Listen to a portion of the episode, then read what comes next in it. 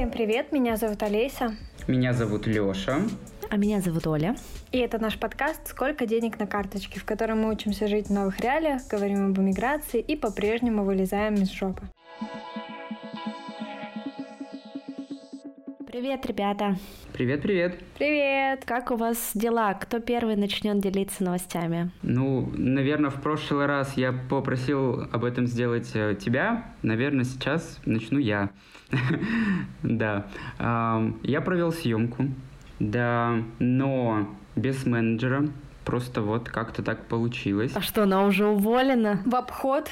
Нет, нет, просто пока мы еще как-то с ней не особо взаимодействуем, и мы пока еще, опять же, на стадии настройки наших взаимоотношений, написал мужчина один. Mm. И вот я его пофоткал э, вчера, и вчера же сдал съемку.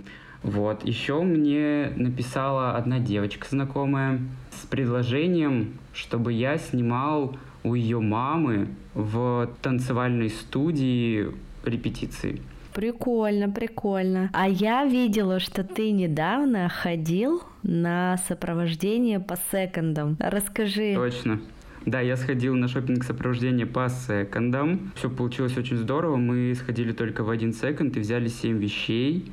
Но получилось бы еще выгоднее. Мы просто пошли на новый завоз. Поэтому получилось довольно-таки... Ну, блин, вот, вот, ну вот как вы думаете, 7 вещей на 3000 рублей, это же бюджетненько, правильно? Конечно. А что это были за вещи? Рубашка белая, красивая, плюс спортивная одежда. На удивление, я даже забыл, что она там есть. И, и что-то еще. Но я уже забыл.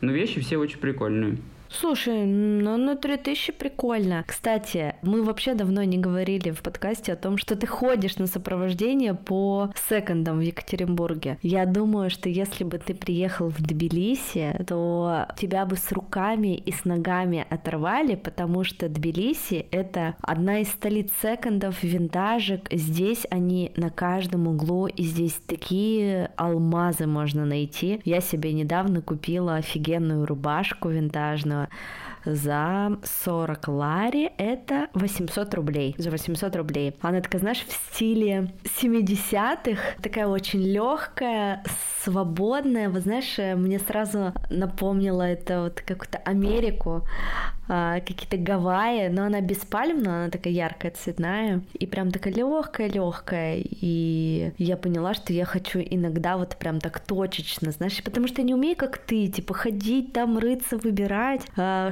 что-то выискивать. И я так раз, типа, мимо шла, увидела что-то в витрине, схватила, типа, мне понравилось. То есть у меня вот так это происходит. Но здесь в Тбилиси просто рай. Ну, если это приглашение, Оля, то, то если будут желающие, я с удовольствием съезжу в Грузию на шопинг сопровождение по секонд-хендам.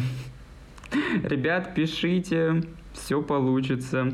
Я себе недавно взял, а, опять же, про секонды рубашку белую. Я искал себе белую рубашку хорошую, прям классную, года, наверное, два. И вот я ее нашел. Спасибо секондам, стоило 400 рублей. Класс. Слушай, я вот про белое в секондах. Идеально кристально белое, новое. Да, ни одного пятнышка. Прикольно, прикольно. Ладно, у тебя что, Олесь, какие новости? Кстати, ты получила свою неоновую вывеску? Да. Ура. В итоге, почему так получилось с э, задержкой и отправкой? Они это как-то объяснили? А там не было задержки, она приехала в срок, да просто Олеся была на изжоге, переживала. Да. Я на панике была. Но прикиньте, вы там отправляете деньги в какой-то интернет-магазин в Инстаграме, в запрещенной социальной сети, признанной экстремистской в России, если так надо говорить. И вы отправляете деньги, а чека там никакого не получаете. И извозчик у вас частный даже, а не СДЭК. Такси просто.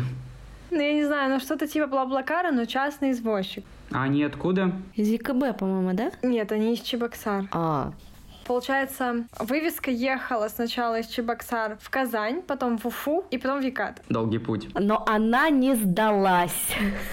она не сдалась, она сделала все.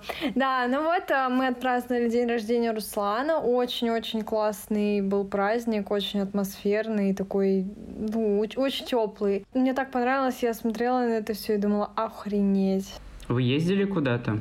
А, Руслан снимал домик. И я хотела сказать, что ты человек, который не любит свой день рождения. Но... Я люблю свой день рождения, но я его не праздную. Да, но у тебя всегда к нему какое-то, ну, такое тревожные какие-то чувства. А может быть сейчас с Русланом твой день рождения, который у тебя уже так-то скоро, если подумать, будет совсем другое, отношение будет к нему совсем другим. Ну, я смотрю на его день рождения и такая думаю, вы бы знали, какой говёный праздник был у меня в прошлом году. Ну, Лёша знает, знает, он там был. А я почему-то не смогла быть, что-то у меня там случилось, не помню. Ну вот у нас эта неделя была вся в днях рождения. У нас за неделю было три дня рождения. И я вот на каждый прихожу и такая, так, что бы я хотела на своем празднике? Может быть, что-то и сделаю, но если честно... Хочется, чтобы сделали, а не ты сама сделала. Может быть, но... Слушай, у тебя парень, ведущий мероприятий. Мне кажется, тебе вообще не надо париться, у тебя будет самый лучший день рождения. Это да. Я вообще подумала, блин, а может, типа, мне в Корею поехать на день рождения? Ну как? В Северную? Конечно. Но если честно, в Северную я бы хотела просто посмотреть на нее. Эта мысль вообще спонтанно очень возникла. Мы что-то разговаривали про татуировки. Руслан хочет себе набить тату, и я вспомнила про мастера, на которого я подписана еще года с 15 И это, по сути, единственный тату-мастер, у которого я прям хочу сделать татуировку. И я такая думаю, блин, ну это нереально, это нереально. У него авторские эскизы какие-то, да? Ну, вообще все корейские тату-мастера почему-то охренеть какие талантливые. Начнем с этого. Ну и да, у него такой авторский стиль. Ну, он, конечно, повторимый. И в Екатеринбурге у нас даже уже появляются такие мастера, которые равняются на эти работы. Но там просто шедевры. Я хочу набить своего кота, который у меня был на руке. И хочу, чтобы это, конечно, сделал тот мастер. Я пока не знаю, насколько это возможно в плане его занятости, потому что у него 400 тысяч подписчиков э, в соцсети с картинками, поэтому мне кажется, у него там запись на года два вперед. Но в целом в Южную Корею полететь очень даже, ну, реально. Ну, там билет стоит 80 тысяч а, на одного. С братом? Да, но там не нужна виза. Я такая, ой, я лечу в Корею. Ну, я не знаю, это пока мысль такая вот э, в голове. Я подумаю, что, возможно, может быть лучше отпраздновать день рождения в Екатеринбурге, а потом поехать в Корею. Но я ничего не хочу загадывать и обещать, но это такая просто размышления мои. Через неделю, Олеся. Ребят, привет, у меня новости, я в Корее, в общем, и набила себе уже татушку. Да, всем привет. Да. Я никогда не хотела в Корею, вот, кстати. А почему вдруг захотела? Ну, потому что там тату-мастер, все, это единственная причина. И виза не нужна. А, а я думала, какую-то корейскую еду съела и такая, блин, хочу в Корею теперь. Вот, еще из новостей у меня новый подкаст на монтаже. И еще я буду снимать рилсы для еще одного проекта. Ну, как еще одного, для нового для меня проекта. Откуда у тебя время? Его нет. Понятно.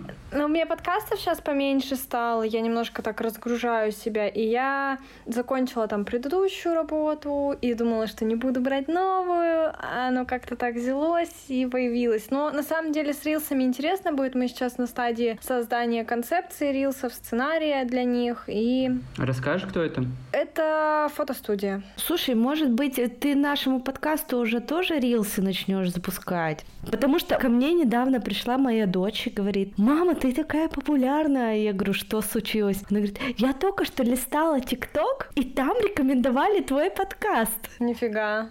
Это получается, нам нужно заводить ТикТок? Да нет, ТикТок же в России там не показывает новые ролики, а она-то грузинский смотрит. Не, ну можно настроить, можно. Она говорит, я там написала комментарий, это моя мама, это моя мама.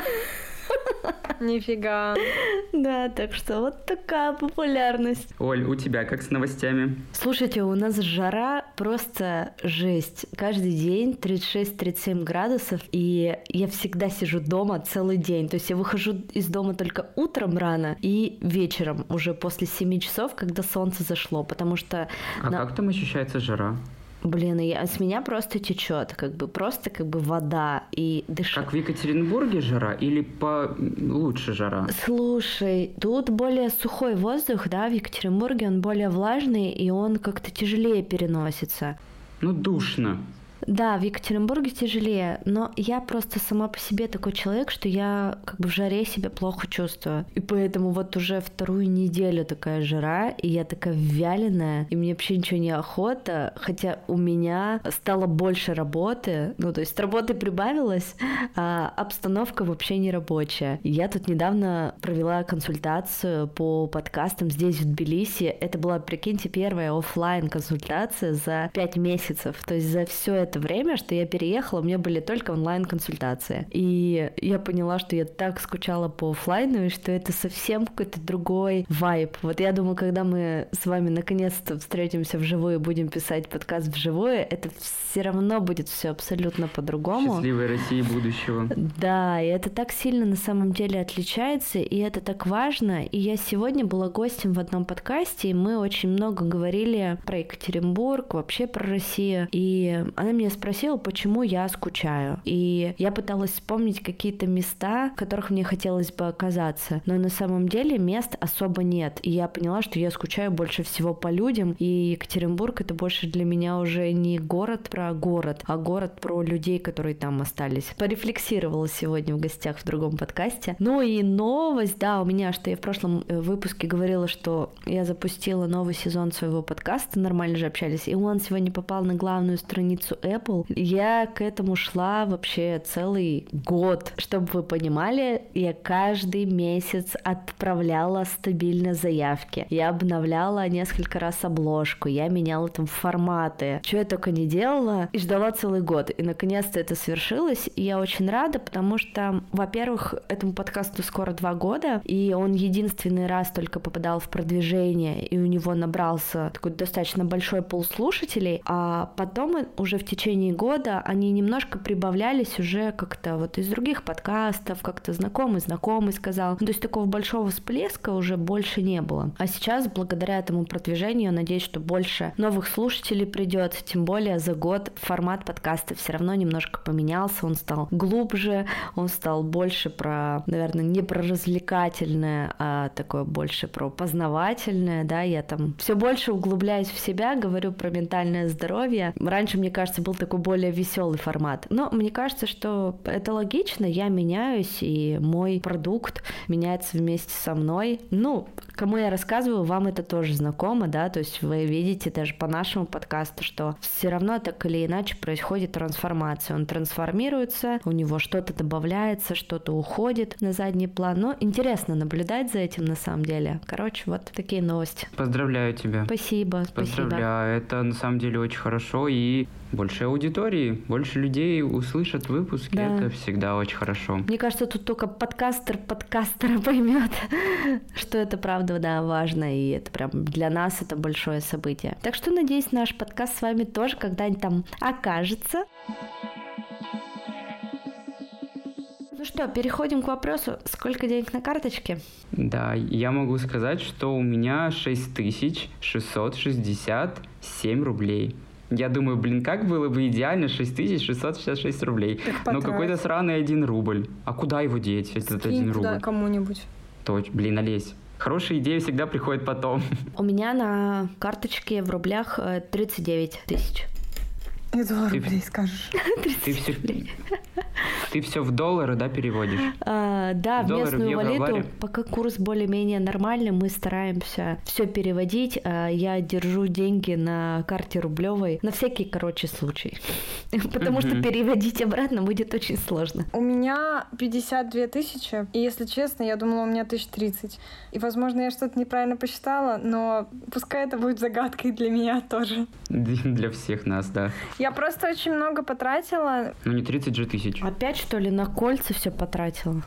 Нет. А, я видела, что ты какую-то подвеску купила. Ну нет, нет, я просто что-то, по-моему, покупала. Ну я не помню. Так, мы, мы сейчас как раз поговорим про покупки, потому что тема сегодняшнего выпуска – это семейный бюджет. У Олеси недавно начались отношения, она съехалась с парнем. У меня примерно год назад начались отношения. Где-то пять месяцев назад я съехалась с парнем. Лёша пока один, но у него же был опыт отношений. Расскажешь, как у тебя было. И еще нам так понравилось слушать ваши истории, что мы опять попросили поделиться наших слушателей своими историями. И мы тоже сегодня их обсудим, послушаем, поржем, что-нибудь новое для себя узнаем. Так, ну что, кто начнет? Ладно, давайте я. Короче, какой у нас бюджет? На самом деле, когда мы решили мигрировать в Грузию, наш бюджет относительно друг друга очень сильно отличался. У меня были накопления, на которые мы переехали, у Тёмы были накопления, на которые мы переехали. У меня была достаточно стабильная зарплата, но были как бы все предпосылки, что зарплата будет уменьшаться. У Тёмы была стабильная э, зарплата, но не такая большая, как у него была, например, раньше, потому что он начал заниматься новым для себя делом совсем недавно, в январе, поэтому он был еще такой на самой первой своей ступеньке, так сказать, в своей новой работе. И у нас,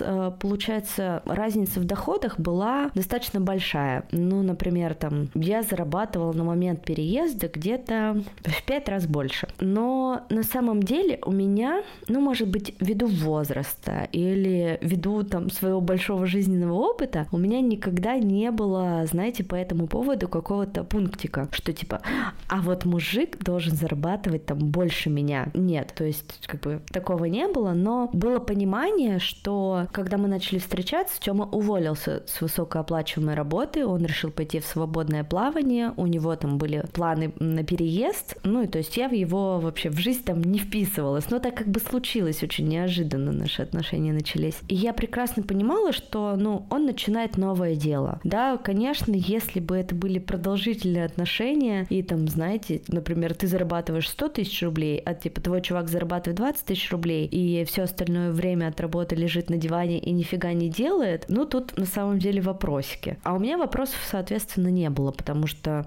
новая работа, да, как я уже ранее сказала. Ну и вообще, может быть, правда, я стала к деньгам относиться, ну, как-то проще, что ли. Может быть, и подкаст мне в этом помог, не знаю. Но когда мы переехали, мы решили, что у нас будет совместный бюджет, без разницы, кто сколько зарабатывает. Мы просто все деньги, которые к нам приходят, мы меняем на местную валюту, если получается, меняем на доллары. И никто даже не считает, кто сколько вложил в эту семейную копилку. Рассчитались за проект, он э, скидывает это на общую карту, у меня появляются там какие-то деньги, тоже со мной рассчитались, я скидываю это на общую карту, мы потом это обмениваем на золотую корону. Кто скинул сколько, мы даже не считаем. Поэтому я считаю, что наш бюджет полностью общий, а какие-то совместные покупки, крупные, например, вот он недавно купил себе кроссовки за 20 тысяч рублей, мы их, конечно, обсуждаем, потому что э, для меня сейчас, я уже говорила в одном из выпусков, есть какой-то вот такой стопор, э, что, ну, вообще-то не время сейчас делать крупные покупки, потому что, блин, непонятно, что будет завтра. Но он эти кроссовки очень давно хотел, в итоге купил, и я уже думаю, господи, купи, но только как бы успокойся уже и отстань от меня. Но вот что-то крупное мы обсуждаем. Какие-то мелкие покупки, там я пошел в кафе, я купил там продукты, я купил что-то там, не знаю, детям там мороженое. Мы, конечно, это не обсуждаем.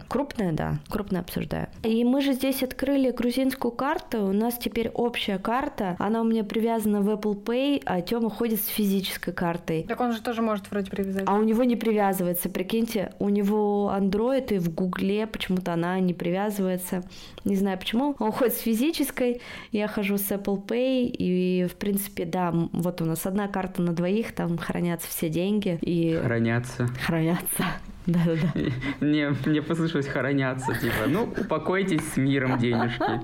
Да-да-да. Вы пойдете на кроссовки. Вот. Очень важно, мне кажется, здесь упомянуть, что мы об этом договорились, мы это все обсудили. Перед переездом каждый из нас прекрасно понимал, кто сколько зарабатывает. Это открытые цифры, никто ни от кого... На что он идет? Да, никто ни, ничего друг от друга не скрывал. То есть мы понимали, что у нас есть дети, да, какие на них будут расходы там дополнительные. То есть нет такого, что это мои дети, и поэтому только типа я деньги на них трачу. Нет, такого нет. То есть это уже как бы наши дети, они с нами живут, мы уже э, семья, мы тратим. Он стал отцом.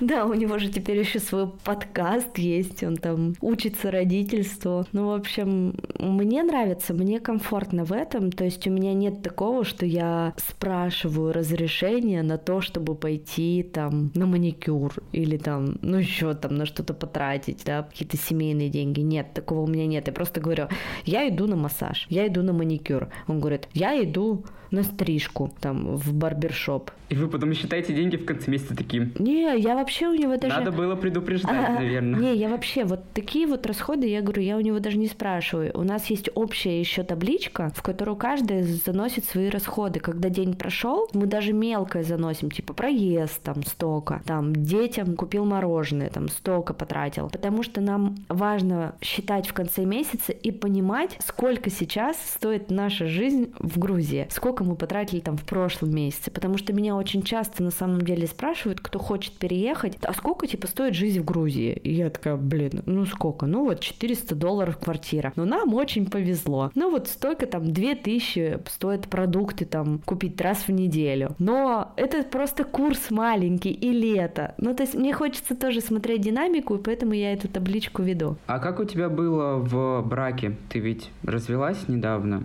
И как у тебя был бюджет э, распределен в браке? Ну, слушай, это было три года назад, когда мы развелись. У нас был совместный бизнес же очень долго. Мы семь лет работали вместе, и у нас был совместный бюджет. И потом начала работать в другой фирме. Там мой бывший муж стал работать в другой компании, и мы уже не работали вместе. Его э, деньги шли на какие-то крупные расходы, то есть э, оплата квартиры, оплата каких-то поездок. Мои деньги шли на покупку продуктов, на оплату секций детям, на какие-то косметические там процедуры, на мои кафешки и все такое. Ну, то есть все было также общим. То есть ты, по сути, никогда... Ну, если ты в отношениях, то у тебя всегда был какой-то общий бюджет в отношениях. Да. Я уже, видишь, не очень помню, как там было в браке. И там все равно были какие-то свои моменты. И ссоры какие-то даже тоже были, я помню, на фоне денег. Может быть, ввиду и неопытности какой-то, или ввиду того, что мы не умели обсуждать какие-то моменты. Потому что денежная тема, она все равно такая какая-то. Скользкая и мерзкая. Ну да, то есть ты такой иногда боишься что-то спросить, что-то сказать лишнего. А сейчас, видимо, у меня настолько вот отношения доверительные, открытые, и для каждого из нас они уже такие осознанные, да, что у нас даже не возникает каких-то вопросов, потому что мы уже все на берегу обсудили. Мне кажется, это важно. Это здорово. Ну, Тогда давай, наверное, Олеся, ты продолжишь, раз ты сейчас в отношениях и один без отношений. Давай, чё, как у вас там денежки крутятся, вертятся? Так, ну, на самом деле мы ведь живем вместе не так давно, месяца два, и у нас пока стадия переговоров. Ну, в плане мы не ведем сейчас общий бюджет, мы покупаем продукты, кто вот пошел в магазин, по сути, тот и оплачивает. За квартиру я пока не плачу. А это его квартира или да, он снимает? это его квартира. А за что тебе платить тогда? Ну, коммуналку. А, ну да, то, верно. Вот, поэтому я как бы, ну, пока ни за что, по сути, не плачу. Покупаю там продукты иногда домой, если иду в магазин. Крупные покупки, типа там матраса и пылесоса, мы делим пополам, ну, потому что как бы это совместная покупка, мы скидываемся вместе на нее. Так что у нас пока не такой большой опыт ведения бюджета какого-то семейного. Я на самом деле поддерживаю вот концепцию общего бюджета не в том плане, когда у вас общий счет, одна карточка на двоих, я не то что против этого, я просто не вижу в этом необходимости. То есть он там зарабатывает для себя, я для себя. Но общий быт и общие покупки мы, конечно, делим на двоих, и вот такой вариант меня устраивает. Я не говорю о том, что я против там э, общего счета, просто для себя я пока не вижу в этом необходимости. Ну, то есть мне там надо что-то, я сама себе это оплатила. Мне там надо на маникюр, я пошла, оплатила себе маникюр.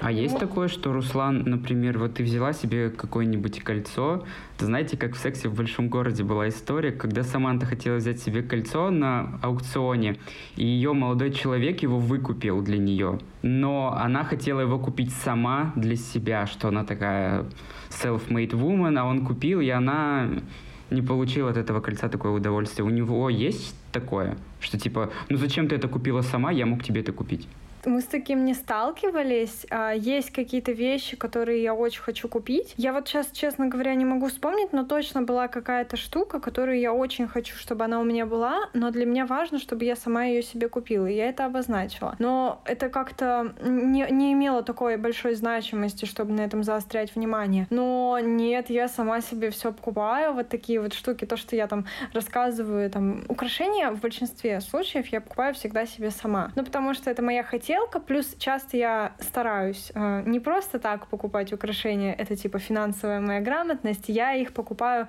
за какую-то определенную цель. Ну, я же сама себе поставила эту цель и сама себе это подарила. Так что такой ситуации не случалось.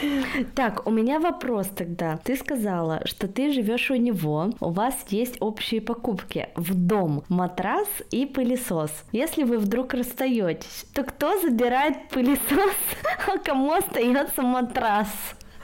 Ну, матрас, очевидно, мне не нужен будет, потому что тут габариты как бы всегда у всех индивидуальные. Про такое я не думала, но э, зачем как бы об этом сейчас думать, если все хорошо? То есть заранее делить это уже Не, вот такие в магазине думаю... покупать, ты такой, так, если мы разводимся, короче, пылесос это мой, или там фен Дайсон мой. Ну, извините, фен Дайсон, мое почтение. Если бы был фен Дайсон, я бы, конечно, его забрала, да. Да я не знаю, ну, я, конечно, не хочу об этом думать сейчас, но если такая вдруг ситуация возникнет, я думаю, муж как-то поделим. Э, ты сказала про карточки, типа, что не подходит тебе общая карточка. Я думаю, что если бы я была в России, у меня бы, конечно, такого не было. То есть не было бы общей карточки. Это мы с этим столкнулись, потому что мы сейчас э, в Тбилиси находимся, да, и... А так для меня это как-то даже кринжово звучит, возможно, общая карточка в России, типа, зачем? У каждого есть своя карта, каждый рассчитывает своей картой. А вот еще я хотела спросить, ты сказала, продукты каждый там по отдельности покупает, кто ходит в магазин. А если вы идете в магазин вдвоем? Чаще всего платит он. Ну, почти всегда. Один раз я заплатила. Настояла? И то, потому что я такая, да, да. Я сама получаю деньги, я зарабатываю. Ну да, но чаще всего покупает он, ну и как бы я, ну не знаю, это честно или нет.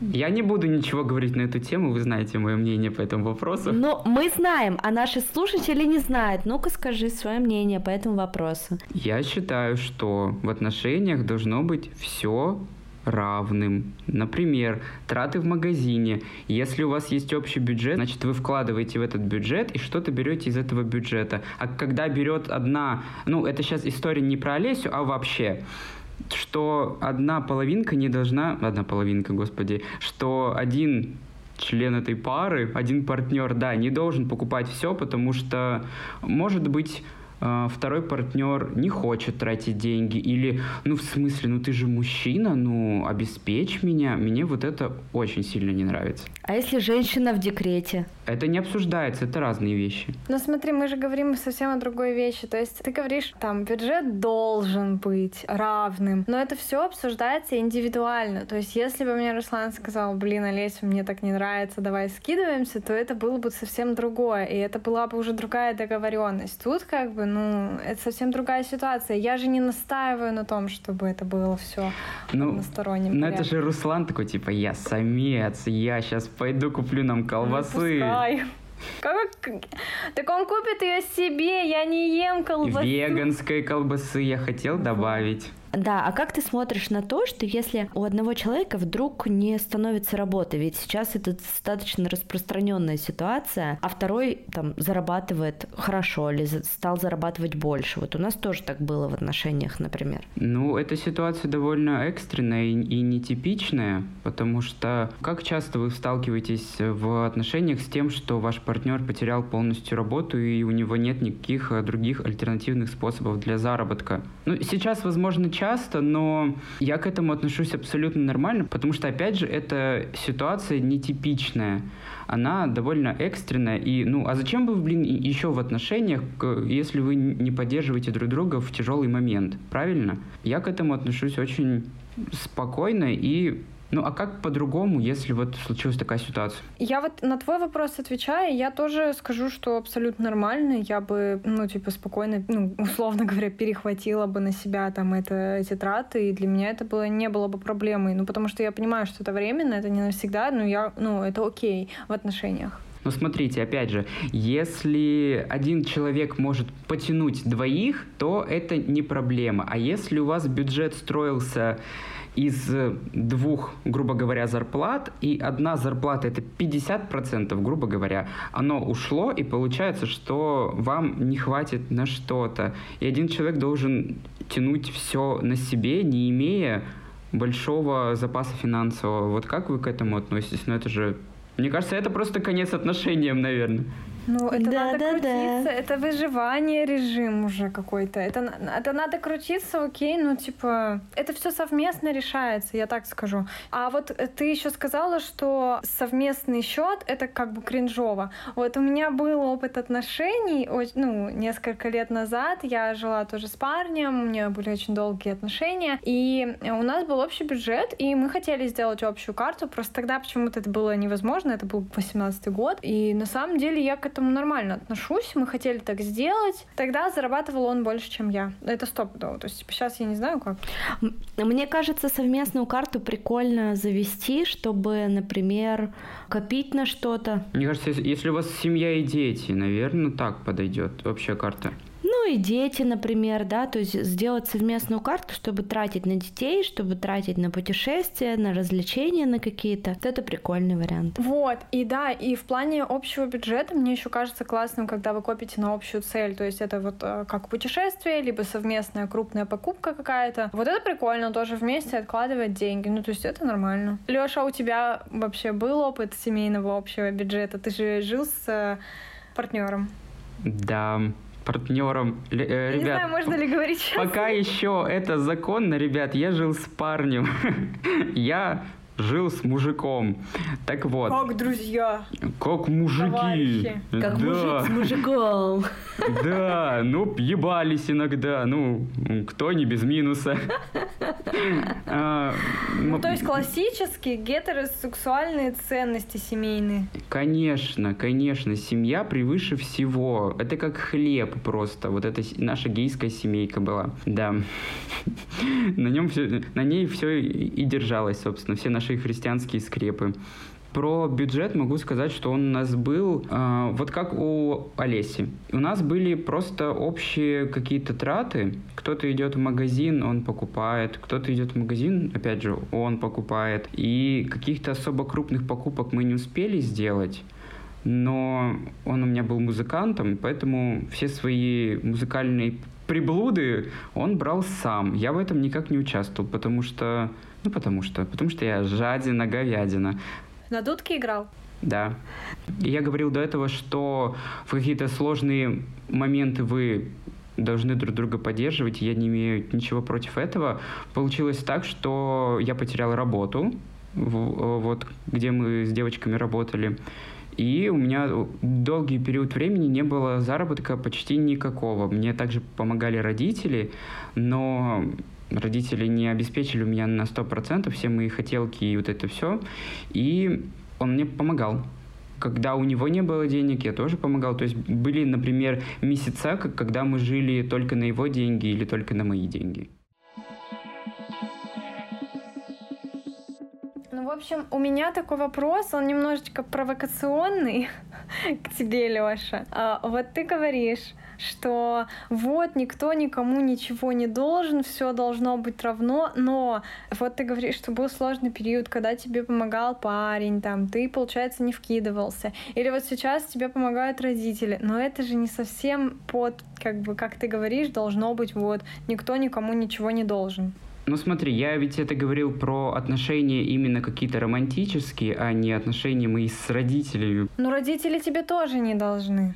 Я не знаю, мне кажется, в любом случае родитель, ну не должен помогать своему ребенку, но, ну а как по-другому? Вот, Оль, ты как думаешь? Я могу сказать, что у меня... Я часто говорю фразу, что как только им исполнится 18, они сразу свалят из дома и вообще ривидерчи. До свидания, пожалуйста, уезжайте учиться на другой континент. Я наконец-то хочу жить одна и веселиться, вести праздную жизнь. Но, с другой стороны, я понимаю, что я мамой буду всегда, всю жизнь. И если моему ребенку нужна будет помощь, если он столкнется с какой-то сложностью, сложностью. Потеряет работу. Если он потеряет работу, если у него будет какая-то мечта, на которой ему будет не хватать денег, да, да что угодно, и мне даже не нужны будут объяснения. А он просто скажет, мам, там, мне надо, там, я не знаю, 100 тысяч долларов, а у меня эти 100 тысяч долларов есть. И я говорю, Таня, держи, пожалуйста, мне они не нужны взамен. То есть, ну, как бы вот, я считаю, что должно быть так. Не, я согласна, да. Ну, просто ты так говоришь очень всегда в негативном ключе, что вот там вы меркантильные, и вам никто ничего не должен. Но по сути, ну так почему тогда вот такая ситуация? Что... Ну, смотри, я могу э, защитить сам себя, потому что э, я ничего не буду говорить без своего адвоката. Это была ситуация довольно критическое, потому что сначала у меня не было денег абсолютно на жизнь, потому что я потерял работу. Потом у него была такая же ситуация. И получается, что мы взаимозачлись, да? А про родителей могу сказать, что, например, мама звонит и говорит, ну как там у тебя дела? Я говорю, да, все нормально, как там деньги у тебя? Тебе есть? на что есть. Я говорю, да, все хорошо, есть еще деньги пока. И она меня мучает и вы, выпытывает, пока я не назову, сколько у меня денег на карте. Можно сказать, что и я у них деньги эти не прошу, но я понимаю, что без этих денег сейчас я бы не прожил. Вот так скажу. Потому что я не звоню маме и говорю, мам, скинь мне там тысячу рублей, мне нужно в магазин сходить. Нет, я жду до последнего, пока у меня не будет там 20 рублей на проезд. И то я поеду на велике, потому что у меня есть велик.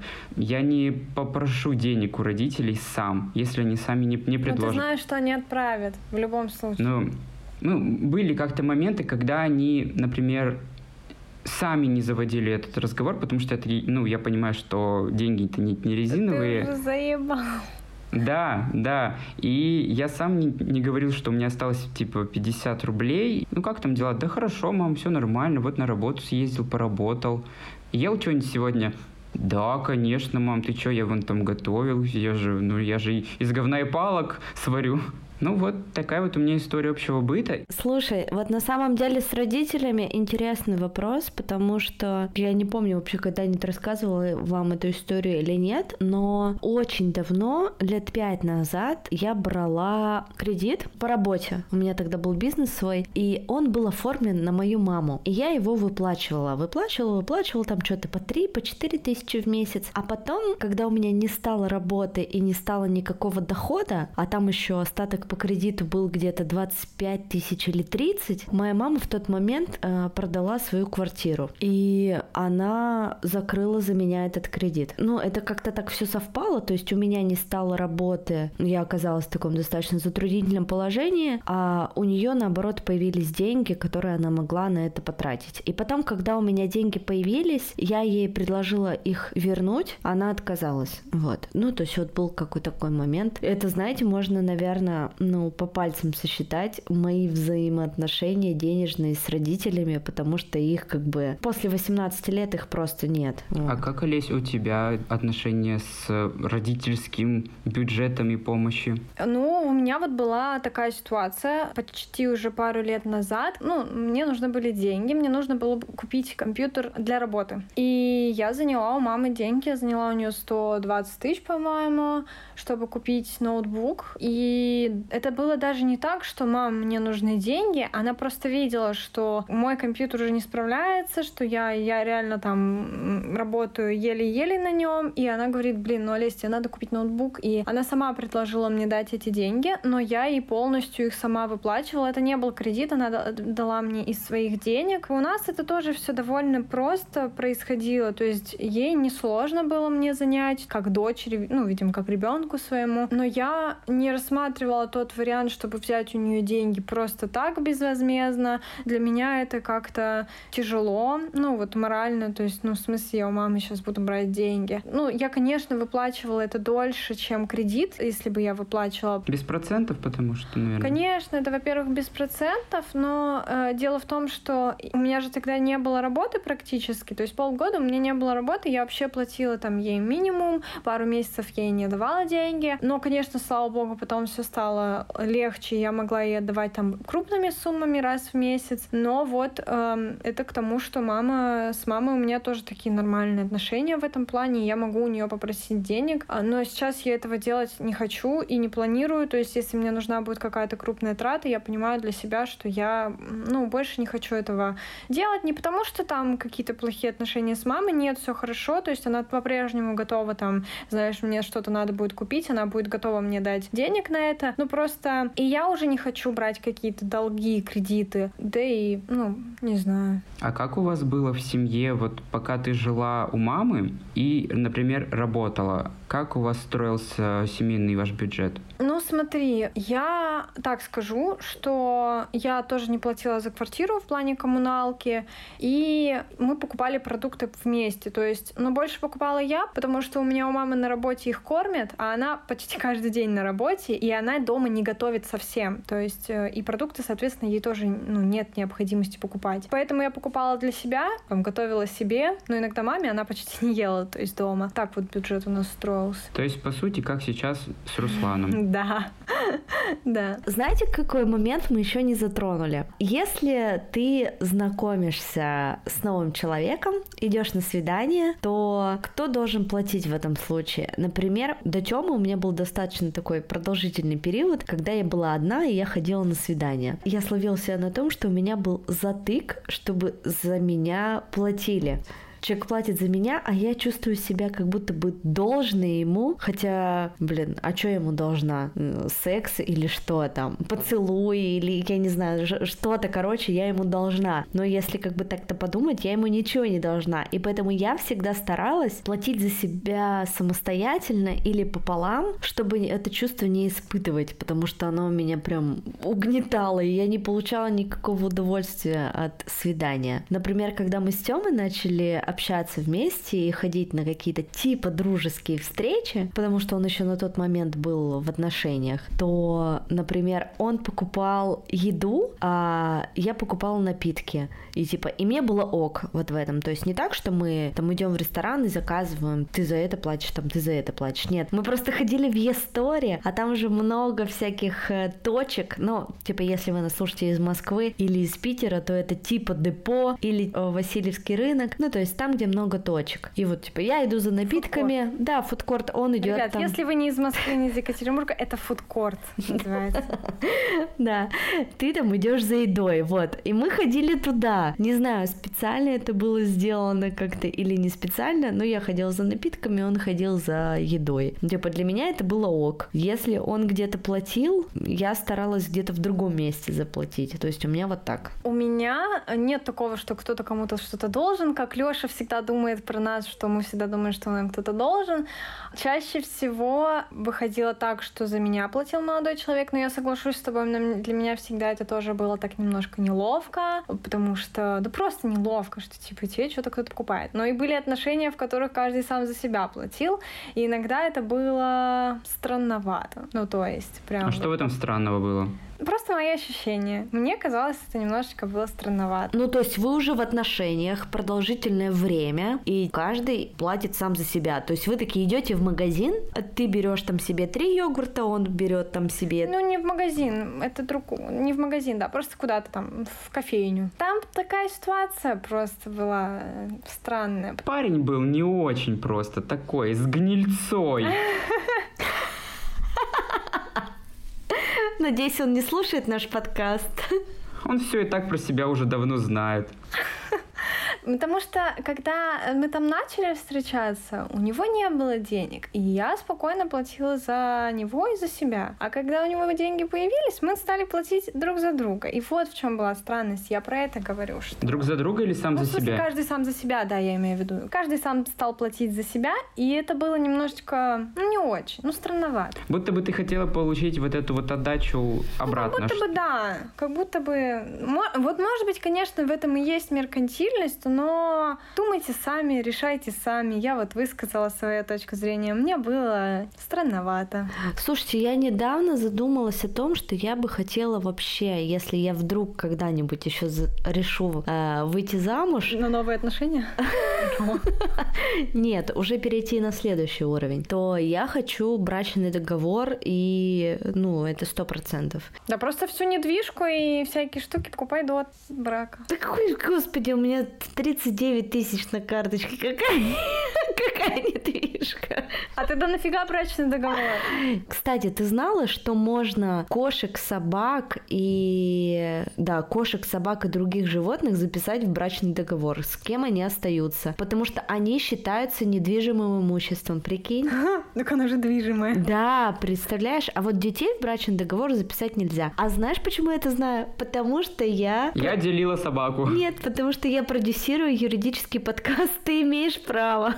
Ладно, есть еще одна история. А, в общем, я когда жила с парнем много лет назад, а, мы завели кота. А, Ой, я помню эту был... историю. Да, это был наш как бы общий кот, но потом мы расстались, и кот остался у него. Но... Обоюдно? Ну, когда я съезжала, я сказала, что я сейчас не могу забрать кота, давай, когда я сниму квартиру э, и съеду от мамы, я заберу кота. Но квартиру я не сняла. От Было мамы не странно съехал. сейчас э, ему писать и говорить, чувак, я заберу кота, но, конечно, так не будет, да и, ну, понятно, что это его кот уже и все такое. А ты с ним хотя бы видишься, у тебя есть э, да нет, конечно. встречи с котом, там, не знаю. Мамка, кукушка бросила ребенка на производство мне стыдно за это, да, потому что это же как бы и мой кот, мой сын. Ну, это такая немножко грустная история для меня. Мы больше не будем, Олесь, об этом вспоминать, чтобы не триггерить тебя. Спасибо. Да, да. Ну, вот такая вот история так случилась. А, я могу сказать, что когда у вас идут только первые свидания, я не знаю, как в гетеро отношениях, но мне кажется, когда у вас первое свидание, подразумевается, что мужчина платит за женщину на первом свидании, так ведь? Не всегда. Сейчас такие стандарты, я не знаю, социальные нормы, что нет, никто никому ничего не должен. Но как бы э, традиционно, как будто бы да. Я всегда просто это обрубал в самом начале. Я за тебя платить не буду, дорогой мой. Нет, нет, вы просто когда сидите, например, в кафе, и он говорит, что, я закажу? Я говорю, типа, да нет, я сам закажу. Все, и это все обрубает, и потом нам просто... Дай мужчине поухаживать за собой. Хуй этому мужчине. Ну, это понятно. Ну, ну, ну, в общем, у нас так ну, не особо принято в ЛГБТ-комьюнити. Вот да, интересно, как принято у вас? Э, каждый платит сам за себя, особенно на первом свидании, потому что это неприемлемо, мне кажется. Но когда у вас уже второе, третье, вы можете перейти на какой-то новый этап, и, например, он устроит себе романтический вечер в ресторане или, или дома. Ну, это да. Это уже другое. А когда вы идете, не знаю, а если он дебил? И вы, ну, и вы общаетесь, общаетесь, а потом мне придется за этого дебила платить. Да, ну, извините, нет, я так не хочу. Да вот так, по сути, как бы и в гетероотношениях. Вообще-то тут тоже бывают дебилы, знаете Или дебилки. Даже побольше, я думаю. Ну вот как-то вот у нас вот так. Когда я был в отношениях, которые у меня были крайние, не последние, а, Господи, мы... что это такое за оговорочки? Я не ставлю на себе крест. да. А, то есть если ты скажешь последнее, то типа больше отношений не будет. Ты же ебать пилот самолета, да? Да, да. Я сам на себе крест поставлю. Вы, вы, вы чё? Сейчас соль пойду еще там себе через плечо посыплю какую-нибудь. И... Тьфу-тьфу-тьфу-тьфу-тьфу. мужик найдись, хороший, богатый. И вот ну, как-то так сложилось. Ах ты меркантильная сука. Вот-вот, вот-вот. Я в кафе-то хочу ходить, извините меня. Я Никто никому сейчас. ничего не должен. Никто никому ничего не должен, и поэтому Вывод у меня... этого выпуска. Да, никто никому ничего не должен, это да. правильный вывод. Просто хороший э, мужик, э, напиши. Просто хороший мужик найдись уже. Ну, ёб твою мать, сколько ждать-то можно? Я, я уже скоро 30-летний буду. Кому нужен 30-летний старый Лёш, тебе 24. 5 почти. Типа, ему 24, он говорит, мне скоро уже 30 лет, я буду старый. Ну, пять лет. Пять лет осталось. Не-не-не, это я так. А, скоро Руслану 30 лет. А еще нет? Кстати, ты говорил, что он тебе нравится. Руслан! Руслан, когда мне станет 30 э, лет, ты мне это, звякни, пожалуйста. У него деньги Тебе есть. Леш. Вот. Нет, а еще... уже занят. А еще и разговор... Да, Олесь, посмотрим. Он же это будет слушать и такой, блядь. Сегодня занят, завтра свободен. Ничего. Ну ты именно. Подвинешься. Олеся не это, конечно. Да я шучу, я не претендую на Руслана, я претендую на своего 30-летнего мужчину, который где-то там ходит и, и, и ждет меня. Ты только что сказал, кому нужен старый 30-летний педик? Зачем он тебе нужен? Мне. Ну, тогда финал у нас, наверное, будет такой, что меркантильность это не всегда плохо.